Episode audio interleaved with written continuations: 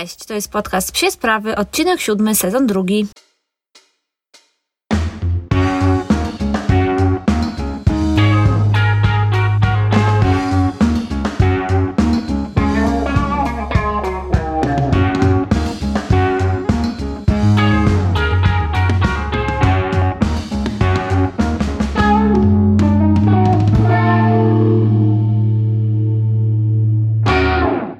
Ten tydzień zapowiada nam się naprawdę bardzo intensywnie. Dzisiaj jest środa, uznałam, że gram dla Was wcześniej ten odcinek, bo już jutro wyjeżdżam nad morze na seminarium, na które czekam już chyba od pół roku. Jest to seminarium oczywiście flyballowe z dwoma trenerami z Belgii, z drużyny Roadrunners i to jest aktualnie najszybsza drużyna w Europie na trawie i no ci trenerzy to są naprawdę przekozaki, przynajmniej tak mi się wydaje, skoro mają takie super psy, a może właśnie się okaże, że to te psy to są jakieś po prostu one na milion talenty, a trenerzy tak naprawdę tylko je puszczają. No nie, tak raczej nie będzie. Myślę, że Dave i Tun, bo tak się nazywają, pokażą zupełnie jakieś nowe, fajne rzeczy, jeśli chodzi o trening psiaków. Dla mnie to jest o tyle bardziej fascynujące, może nawet niż dla innych, bo są trenerami whippetów i trenują whippety i pochodne whippetów i tak mi się wydaje, że w tym są naprawdę rewelacyjni, bo te ich whippety, no to są po prostu najszybsze psy w Europie aktualnie, no i w ogóle Dave jest właścicielem najszybszego psa w Europie,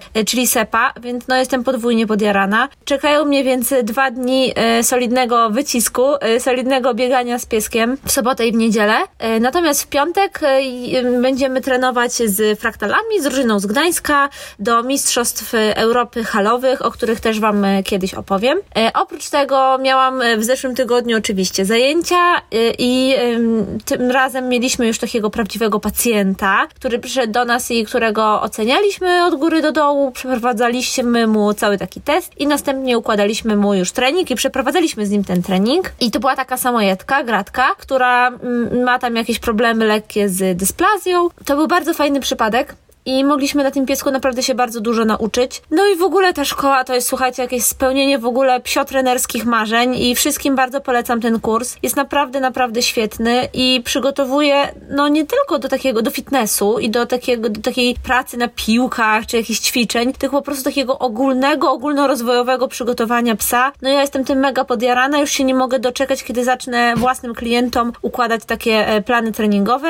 W weekend mam ułożyć jednemu pieskowi z drużyny, więc też już się podwójnie cieszę.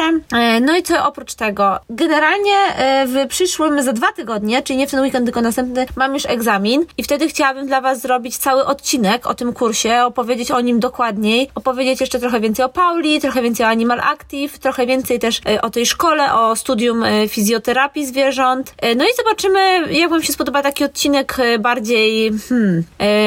bardziej kierunkowany właśnie na tą fizjoterapię zwierząt. To jest ogólnie mega ciekawy kierunek i ja nie ukrywam, że cały czas waham się, co robić z tym dalej, czy iść, nie wiem, na roczne studia, czy iść na jakieś dalsze kursy. Naprawdę bardzo, bardzo się zastanawiam. Muszę Wam przyznać, że jeśli chodzi o studia, to pewnie bym się na nie zdecydowała w ogóle bez zastanowienia, bo to jest inwestycja jednak w pasję, ale bardzo się boję, słuchajcie, biologii i chemii. Ja zawsze jeszcze z chemii to w miarę, bo to kojarzyło mi się z matematyką, a byłam dobra z matmy, ale z biologii byłam zawsze totalną nogą i zapominałam te wszystkie nazwy i nie radziłam sobie w ogóle, a jednak fizjoterapia to jest 90% biologia, nie? Więc strasznie się boję tej dyscypliny. Nawet ostatnio gadałam tutaj z koleżanką z kursu, która skończyła fizjoterapię dosłownie tydzień wcześniej. No i ona mi tak mnie trochę podniosła na duchu, bo ona powiedziała, że też była nogą z biologii, też sobie nie dawała rady, ale że ten temat ją tak fascynował i że to są psy i sport i tak dalej było takie ekstra, że w ogóle nie miała z tym problemu. No więc zobaczymy,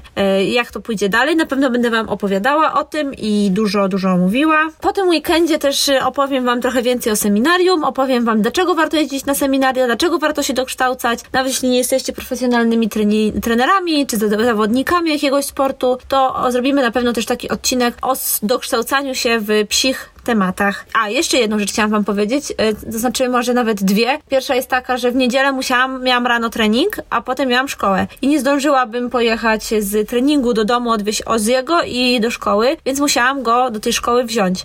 No i byłam pewna, że będzie siedział cały dzień w klatce i w ogóle nie wyjdzie, no bo nie jest zbyt że tak powiem, chętny do pracy z innymi ludźmi, oprócz mnie. No i się zdziwiłam mocno, bo dzięki dziewczynom, które tam jakby go poprowadziły i które mają też bardzo duże doświadczenie trenerskie, to bardzo się otworzył i chętnie ćwiczył i sobie robił w ogóle super ekstra ćwiczenia na skoczność, więc jest teraz, byłam bardzo z niego dumna, że tak sobie poradził i te uczucie dumy przykryło mi to, że słuchajcie, zjadł mi klatkę. Pewnie to jest trochę moja wina, bo tak jej nie domknęłam, co stworzyło mu taką granicę, że trochę mogę wyjść, trochę nie mogę, trochę nie wiem, chciałbym, boję się. No i wiecie, on zestresował się, bo był w nowym miejscu, zamknęłam go w takim oddzielnym pomieszczeniu i typiarz po prostu przedarł klatkę na szwie. Tak z bokiem, no i wyszedł z niej, zaniosłam ją do kaletnika, nawet nie pytajcie ile kosztuje naprawa, no ale muszę naprawić, mam seminarium w weekend, no więc to też taka nauka dla was, że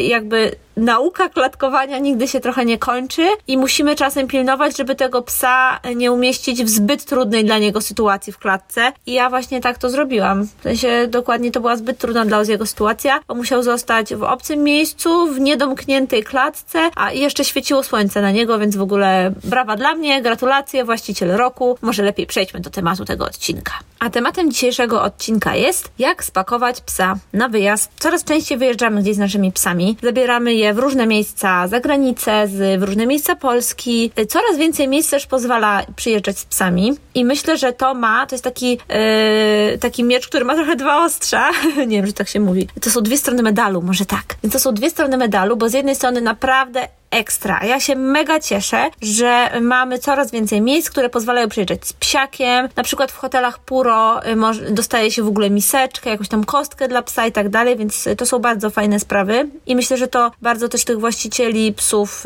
cieszy, że mogą wreszcie na swoją podróż zabrać też swojego pupila, a nie szukać dla niego jakiegoś miejsca. Natomiast inna strona jest tak. To jest tak, słuchajcie, jak ze sprzątaniem psich kup, że my sprzątamy psie kupy i wszyscy pewnie jak mnie tu słuchacie, to sprzątacie psie kupy. Ja w ogóle nie mam wątpliwości, że mam inteligentnych słuchaczy i odpowiedzialnych. Natomiast, czy na waszym osiedlu wszystkie kupy są pozbierane? No nie. Nie ma szans. No, nie, jeśli mieszkacie na osiedlu, na którym nie ma ani jednej kupy, to bardzo was proszę o wiadomość prywatną do mnie. Muszę iść zwiedzić to niesamowite osiedle. Ale nawet ja, mieszkając w centrum, na Powiślu, spotykam się z tym, że no niestety te kupy są i jestem trochę w szoku, bo jakoś powiem wam, że na wiosnę było mniej. W sensie i latem, a teraz zimą ludziom się nie chce zbierać, nie wiem o co chodzi, wydaje im się, że jak liście leżą to nie widać, no nie wiem, no ale w każdym razie chodzi o to, że im więcej pojawia się psów, tym więcej wśród właścicieli psów pojawia się osób nieodpowiedzialnych. To czysta statystyka. Natomiast jeśli chodzi o podróże, to się przekłada dokładnie tak samo,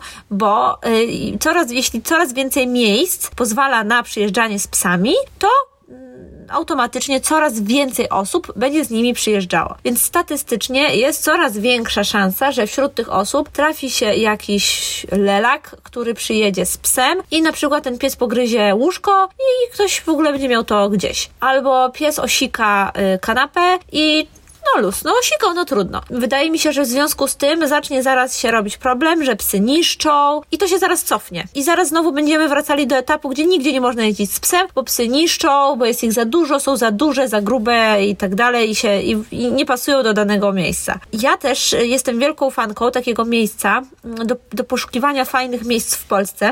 To jest Slow Hop i słuchajcie, tam na pewno możecie sobie pofiltrować, tak jak na Bookingu na przykład, jakie miejsca przyjmują z pieskiem. I tam jest taka skala w ogóle, jak bardzo miejsce jest psiolubne. Na przykład, a są miejsca, gdzie na przykład jest napisane, i też jest tak fajnie napisane po prostu, że zwierzęta zostaw w domu, tutaj jesteśmy z dziećmi, coś takiego. No i spoko, no jakby ja to szanuję, no to jest miejsce przeznaczone dla rodzin z dziećmi. Ja nie mam dzieci, więc na przykład mniej chętnie się tam wybiorę. A są miejsca na przykład bardzo zwierzolubne, albo zwierzolubne po prostu, nie?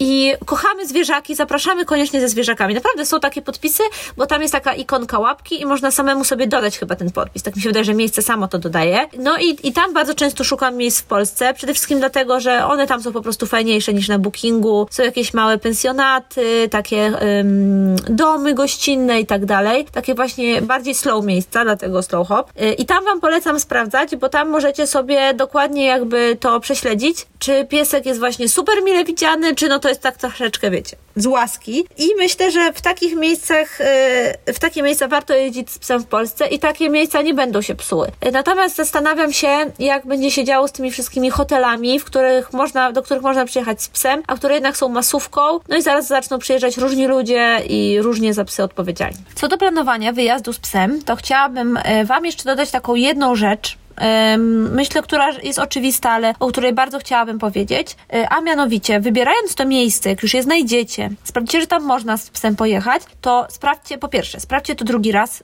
zadzwońcie w to miejsce i zapytajcie przede wszystkim, jeśli jedziecie z więcej niż jednym psem, czy można jechać, bo to też jest zwykle problem, i oczywiście zapytajcie o warunki. I warunki tutaj mówię w dwojakim znaczeniu. Po pierwsze, zapytajcie o to, jak wygląda teren dookoła, jeśli tego na przykład nie widać na zdjęciach, czy jest ogrodzony, czy jakby na przykład, czy inne osoby mieszkają bardzo blisko, jak duży jest pokój. Dlaczego to jest ważne? Przede wszystkim, jeśli musicie dopasować miejsce, w które jedziecie, do potrzeb waszego psa. Jeśli macie pieska, który ucieka, albo który jest lękliwy, na przykład takiego też, który się nie zbyt dogaduje z innymi pieskami, to zastanówcie się, czy chcecie mieć czy chcecie mieć zepsuty wyjazd przez te wszystkie problemy z psiakiem, czy chcecie odpocząć się, zrelaksować. Dlatego sprawdźcie to. Myślę, że to jest jasne, ale chciałam o tym powiedzieć. I druga sprawa to sprawdźcie też ceny. Niestety w Polsce, przez to, że coraz więcej osób chce jeździć z psami, to coraz więcej hoteli zgadza się na obecność psów, natomiast te ceny z roku na rok rosną i ja Wam powiem, że 2 lata temu byłam w Zakopanem z rodzicami i wzięłam Oziego. No i cena za Oziego za dobę to było 50 zł. Uważam, że to już jest tak znacząca przesada, że no naprawdę warto o tym po prostu powiedzieć, a spotkałam się już z cenami 100 zł za psa za dobę. To jest cena za dobę jak za człowieka, nie? Więc to tylko tak jakby dla Waszej informacji. Pamiętajcie, żeby sprawdzić te warunki i zarówno jeśli chodzi o sam obiekt i zarówno jeśli chodzi o cenę za Waszego psiaka. No ale to taka krótka dygresja. Generalnie dzisiejszy odcinek będzie poświęcony temu, co należy spakować na wyjazd z psem. I już chciałabym Wam zajawić, że pojawi się na naszym dysku gratis, który możecie sobie oczywiście ściągnąć. On będzie dokładnie w tym samym miejscu, w którym są plany treningowe i to będzie planer wyjazdu z psem.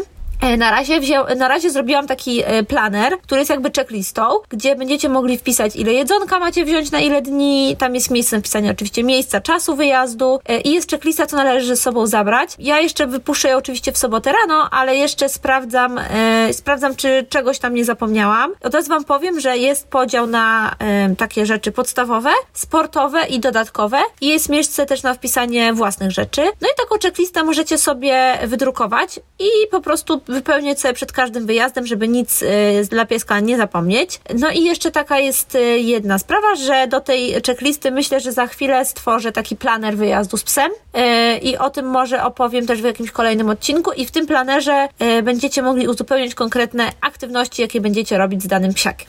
Ja też teraz już po kursie instruktora psiego fitnessu to mam trochę inne podejście do planu, więc będziemy też plan treningowy robić bardziej sportowo i będę na pewno robiła plan treningowy dla sportowych piesków, więc na te gratisy czekajcie, a my może przejdźmy w ogóle już do głównego tematu, czyli co spakować na ten wyjazd z psem. Nie należy zapomnieć o najbardziej podstawowej rzeczy, czyli jakiej? Że pies musi jeść, a żeby pies jadł, potrzebuje swojej miski. To jest bardzo ważne, słuchajcie, ja zawsze się pilnuję, żeby tę miskę zabierać, bo pies się czuje po prostu bezpiecznie jedząc jedzenie ze swojej miski i czuje się tak trochę bardziej domowo. I ogólnie zabieranie jakichś tam rzeczy dla pieska na wyjazd, to ma też taki cel, żeby ten pies łatwiej się przestawił, żeby łatwiej się aklimatyzował, żeby po prostu generalnie było mu na tym wyjeździe łatwiej, bo wyjazd dla psa, no to oczywiście jest radość, bo jedzie z Wami, bo gdzieś tam zmienia miejsce, poznaje nowe miejsca, natomiast sama zmiana warunków, otoczenia, noclegu i tak dalej jest dla psa stresująca. Pamiętajmy o tym, że to nie jest sytuacja, w którą pies wchodzi z radością, dlatego musimy mu ją ułatwić. I ułatwiamy tym, że nie zapominamy ulubionych jego rzeczy. Ja zawsze zabieram oddzielną miskę na wodę i i na pokarm. Jeśli chodzi zaś o samą podróż, to bardzo często zabieram butelkę składaną, taką podróżną i naprawdę bardzo dobrze sprawdzają się te takie butelki z dołączoną miską z każdego zoologa, gdzie bierzesz sobie wodę, wlewasz tam ją później do miseczki i piesek sobie nawet w trakcie podróży na szybkim pit stopie może napić, ale jest mnóstwo różnych rozwiązań, są takie nakładki na butelkę, są jakieś tam składane miski podróżne, więc wszystko to jest na pewno spoko. Ważne po prostu, żeby tę miskę mieć też ze sobą w trakcie drogi, żeby można dać w trakcie drogi pieskowi pić. Też fajnie by było, gdyby to była jego miska, z której już pił wcześniej, żeby też się czuł właśnie swobodniej.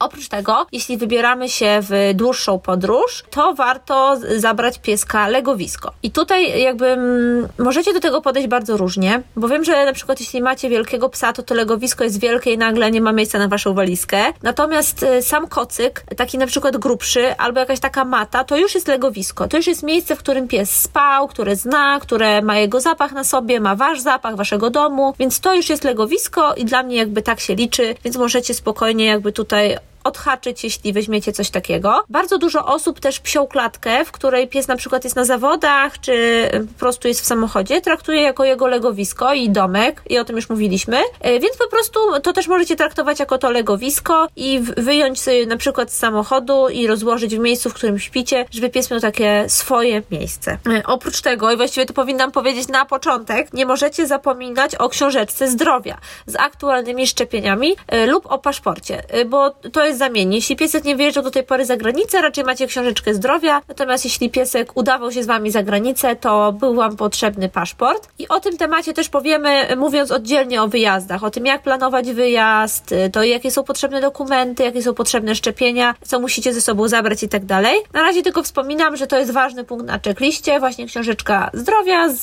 paszportem, czy paszport ze szczepieniami. No i ja nie muszę wam tłumaczyć dlaczego, to jest sprawa jasna, po prostu musimy mieć świadomość, że gdzieś tam ktoś może nas kiedyś sprawdzić, jeśli chodzi o te szczepienia. No i oczywiście, jeśli piesek przyjmuje leki, no to o nich też nie możemy zapominać i te pozycje też dodałam na mojej checkliście, którą będziecie mogli sobie ściągnąć. Na wyjazd pakujemy też oczywiście smycz, obroże i szelki, zależnie czego pies używa. I tutaj mam dla was taką radę, że zawsze zabierajcie zapas. W sensie, jeśli pies chodzi głównie na obroży, no to weźcie 2 obroże. Jeśli pies chodzi na szelkach, no to weźcie 2 pary szelek. Jeśli chodzi na smyczy, weźcie długą i krótką. Naprawdę różne zdarzają się sytuacje i później nagle szukanie szelek czy obroży na gwałt w jakimś małym mieście, to może być katorga. Szelki są niedopasowane, pies jest nieszczęśliwy, wy jesteście wkurzeni i tak dalej. Ja na przykład na ostatni wyjazd totalnie zapomniałam długiej smyczy, takiej linki, jak jechałam na Mistrzostwa Europy i potem miałyśmy zostać na wakacje w Karkonoszach, w Bieszczadach. No w końcu nie zostałyśmy, ale byłam bez tej smyczy i słuchajcie, spędziłam pół dnia szukając najbliższego miasta, gdzie mogę kupić linkę, bo nie mogłam sobie wyobrazić, że ja tej linki nie będę miała. I od tej pory zawsze zabieram zapas, obroży i smyczy. To nie są duże rzeczy, warto je zapakować i mieć po prostu na wszelki wypadek, w razie by z jednym kompletem coś się stało. Okej, kolejny na naszej liście jest ręcznik i ręcznik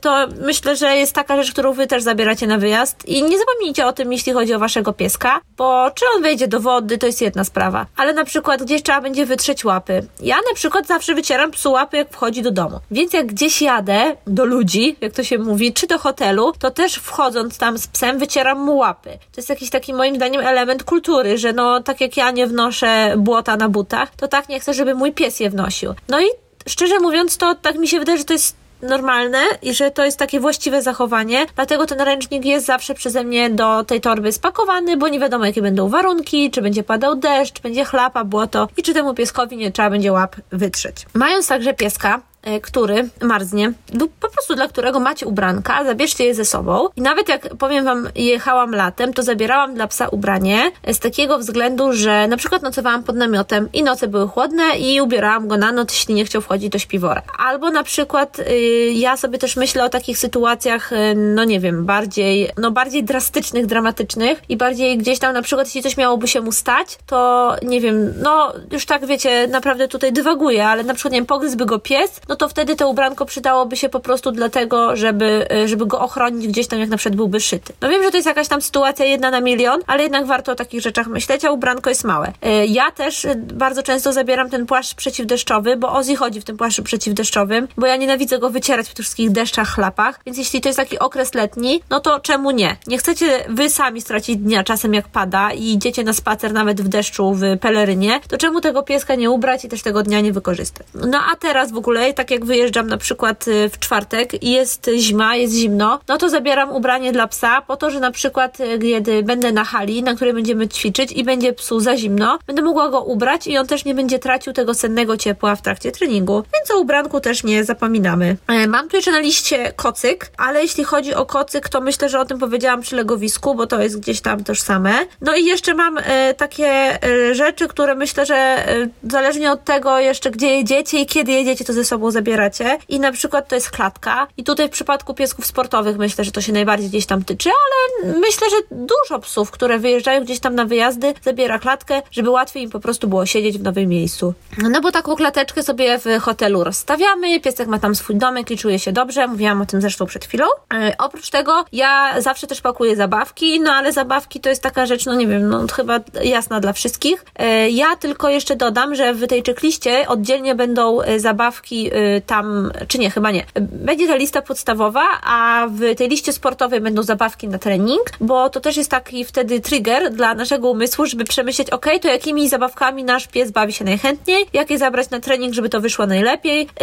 No i właśnie to tam dodałam, żebyście nie zapomnieli o tych zabawkach. I jeszcze jedna rzecz, którą ja biorę zawsze, niezależnie od pory roku, pogody i tak dalej, to jest spray na kleszcze. Ozi jest oczywiście zabezpieczony cały rok, ale jeśli wyjeżdżamy gdzieś i hasamy po jakichś nowych polach, lasach, to zawsze zabieram ten spray, spsikuję go, żeby jakby był podwójnie zabezpieczony. Okej, no i zapisałam sobie jeszcze takie 4 pytania, które mogą się pojawić przy pakowaniu pieska na wyjazd. Postaram się Wam na nie odpowiedzieć, bo sama pewnie bym sobie na nie gdzieś tam odpowiadała. I są to takie pytania. Jakie jedzenie zabrać na wyjazd, jeśli piesek je barw? Więc tak, jeśli generalnie macie dostęp do sklepu w miejscu, w którym jedziecie, to możecie zawsze mięsko kupić po prostu na miejscu. Ja tak bardzo często robię. Ozi, no, swojego czasu i przez bardzo długo jadł normalnie mięso z Biedronki i nic mu nie było, świetnie się czuł. Teraz zamawiamy z barfiaków, trochę tam takie jakby miksy mięsne. No i powiem Wam, że na razie on się przyzwyczaja do tego, więc teraz na przykład na wyjazd, na który jedziemy w czwartek, nie będę brała ze sobą za dużo mięska, wezmę na jeden dzień, a będę po prostu kupowała to na miejscu na bieżąco i to Wam polecam, to jest absolutnie najlepsza opcja. Natomiast jeśli macie na przykład psa alergika, czy psa, który je tylko jeden rodzaj mięsa, no to musicie wyposażyć się w taką przenośną lodówkę, w której to mięsko po prostu zabierzecie, no bo jest szansa, że na miejscu go nie dostaniecie. Wiele też osób, które korzysta z barfa, których pieski są na barfie, kupuje na wyjazdy po prostu puszki. Bardzo dobrej jakości puszki z dużą zawartością mięsa, czy takie nie wiem, batony jakby, to chyba Mitlowe robi coś takiego. I wtedy ich piesek w trakcie wyjazdu je właśnie tak. Jeśli to jest krótki wyjazd, to oczywiście to nie jest żaden problem i pies przez 3 dni może zjeść coś, czego na co dzień nie je i oby to zaspokajało gdzieś tam jego potrzeby i oby nie pojawiły się jakieś wielkie perturbacje żołądkowe, to możecie sprawdzić sobie na przykład przed wyjazdem, żeby dać pieskowi coś takiego i zobaczyć, jak on się na tym ma. Natomiast jeśli macie pieska, który jest gdzieś tam wrażliwy, no to zastanówcie się wtedy, czy rzeczywiście nie warto zainwestować w taką lodówkę i wziąć po prostu z domu tego mięska, które on je na co dzień. Jakie legowisko? No bo nie będziemy brali wielkiego, swojego domowego legowiska, jeśli na przykład jeszcze mamy jakiś kosz, czy jakieś takie, nie wiem, duże plastikowe legowisko. Mamy jakąś naprawdę taką kanapę dla psa, no to nie będziemy tego pakować na wyjazd, jak na przykład jedziemy Fiatem 500, nie? I w takich sytuacjach myślę, że super sprawdzają się takie grubsze kocyki, czyli takie jakby maty dla psa. Na pewno takie maty znajdziecie w marce Psyjaciele i ona tam ma takie fajne w ogóle ma to torby składane i to jest super, ja się cały czas do tego przymierzam dla Oziaczka i Doga Head. To są naprawdę fajne produkty, bo to jest coś pomiędzy legowiskiem a kocem. No bo to nie jest koc, który można sobie zawinąć wokół siebie i który jest taki lekki, malutki, ale to też nie jest wielkie legowisko, bo możecie to zwinąć do dość małych rozmiarów. I to, słuchajcie, jest taki produkt, który spokojnie też można położyć na przykład na ziemi, w klatce i tak dalej i on sprawia wtedy też sprawdza się wtedy też jako taka izolacja gdzieś tam od tego podłoża. No więc to bardzo polecam, bo widziałam te rzeczy, sama się zastanawiam nad ich kupnem, na pewno Wam dam znać, jak już kupię, no i to po prostu Wam świetnie zastąpi legowisko, więc to taki protip, jeśli chodzi o legowiska. Kolejne pytanie, jakie może się pojawiać, to jest w co się zapakować. I może to jest takie pytanie, które mam tylko ja, bo ja Wam powiem, że od kiedy mam psa, to naprawdę zastanawiam się, w co go zapakować. Ja niestety jestem taką straszną gadżeciarą, że ja lubię mieć trochę jakby oddzielną torbę do oddzielnych rzeczy. Nie wiem, czy macie podobne dylematy jak ja. Jeśli nie, no to naprawdę Wam zazdroszczę, bo to bardzo dużo mózgowej pracy Wam odejmuje. Chodzi o to, że od kiedy mam psa, szukam takiej fajnej torby, która miałaby dużo fajnych, super przegródek, gdzie mogłabym umieścić jego rzeczy. I do tej pory nie miałam takiej torby i na wyjazdy, słuchajcie, pakowałam go w zwykłą torbę sportową, wrzucałam to wszystko. I te śmierdzące szarpaki. Teraz to w ogóle mam szarpak z owcą, to on śmierdzi po prostu taką kupą, tak strasznie śmierdzi, że jak go wyjmuję, to mi się słabo robi. Więc miałam te szarpaki, miałam te butelki z wodą, suplementy, zabawki, smycze, obroże, no i strasznie mnie to wkurzało. I jeszcze jak na przykład jechałam gdzieś i pakowałam, nie wiem, jedzonko do tej torby, tu smycze, to tamto, to mnie to nie wkurzało, ale jak jechałam gdzieś i miałam treningi, no to chciałam mieć jakąś taką oddzielną torbę na trening. No i jakiś czas temu przeprowadziłam szeroko zakrojone poszukiwania, spoko torby na trening i na wyjazdy. No i te poszukiwania, jeśli chodzi o jakieś fajne polskie marki, czy w ogóle o rzeczy dostępne w Polsce, takie wiecie, online, w sklepach stacjonarnych, no to spaliły w ogóle na panewce. No nic nie znalazłam, nic nie było na tyle fajne. No a jak było fajne, no to wiecie, kosztowało 400 zł. No ja sobie postawiłam taką granicę, że nie chcę wydać więcej niż 100 na torbę dla psa. No i zaczęłam rozkminiać, czy by tutaj nie wejść na mój ukochany sklep online, czyli AliExpress. No oczywiście żartuję, nie, to nie jest mój ukochany sklep, ale no kupuję tam raz na jakiś czas jakieś rzeczy. No i weszłam, słuchajcie, na AliExpress i z racji, że moja siostra jest w ciąży, niedługo urodzi dzidziusia, to oglądałam tam jakieś takie pierdoły dla niej. Chciałam jej coś takiego śmiesznego, kupić jakąś matę czy coś. No ale druga koleżanka mnie tam uczuliła, że te rzeczy z Chin to lepiej nie kupować dla dzieci, bo to nie ma jakichś tam atestów, srestów, no mówię, dobra. Ale AliExpress już zapamiętało to, co ja oglądałam, więc wyświetliło mi tam całą ferię rzeczy dla dzieci. I nagle mój wzrok przykuła torba na pieluchy. I słuchajcie, to jest kolejny pro-tip na dzisiaj. Torba na pieluchy z AliExpress, mogę Wam podesłać link, to jest zajebista torba po prostu na wyjazdy z psem i na treningi z psem. Muszę Wam to pokazać na zdjęciach, może w ogóle zrobię Wam filmik, bo to będzie fajnie widać. Ona jest w formie takiego plecaczka, jest nieduża, ale pojemna, jest bardzo ładna, ma taką dolną część rozpinaną na zamek błyskawiczny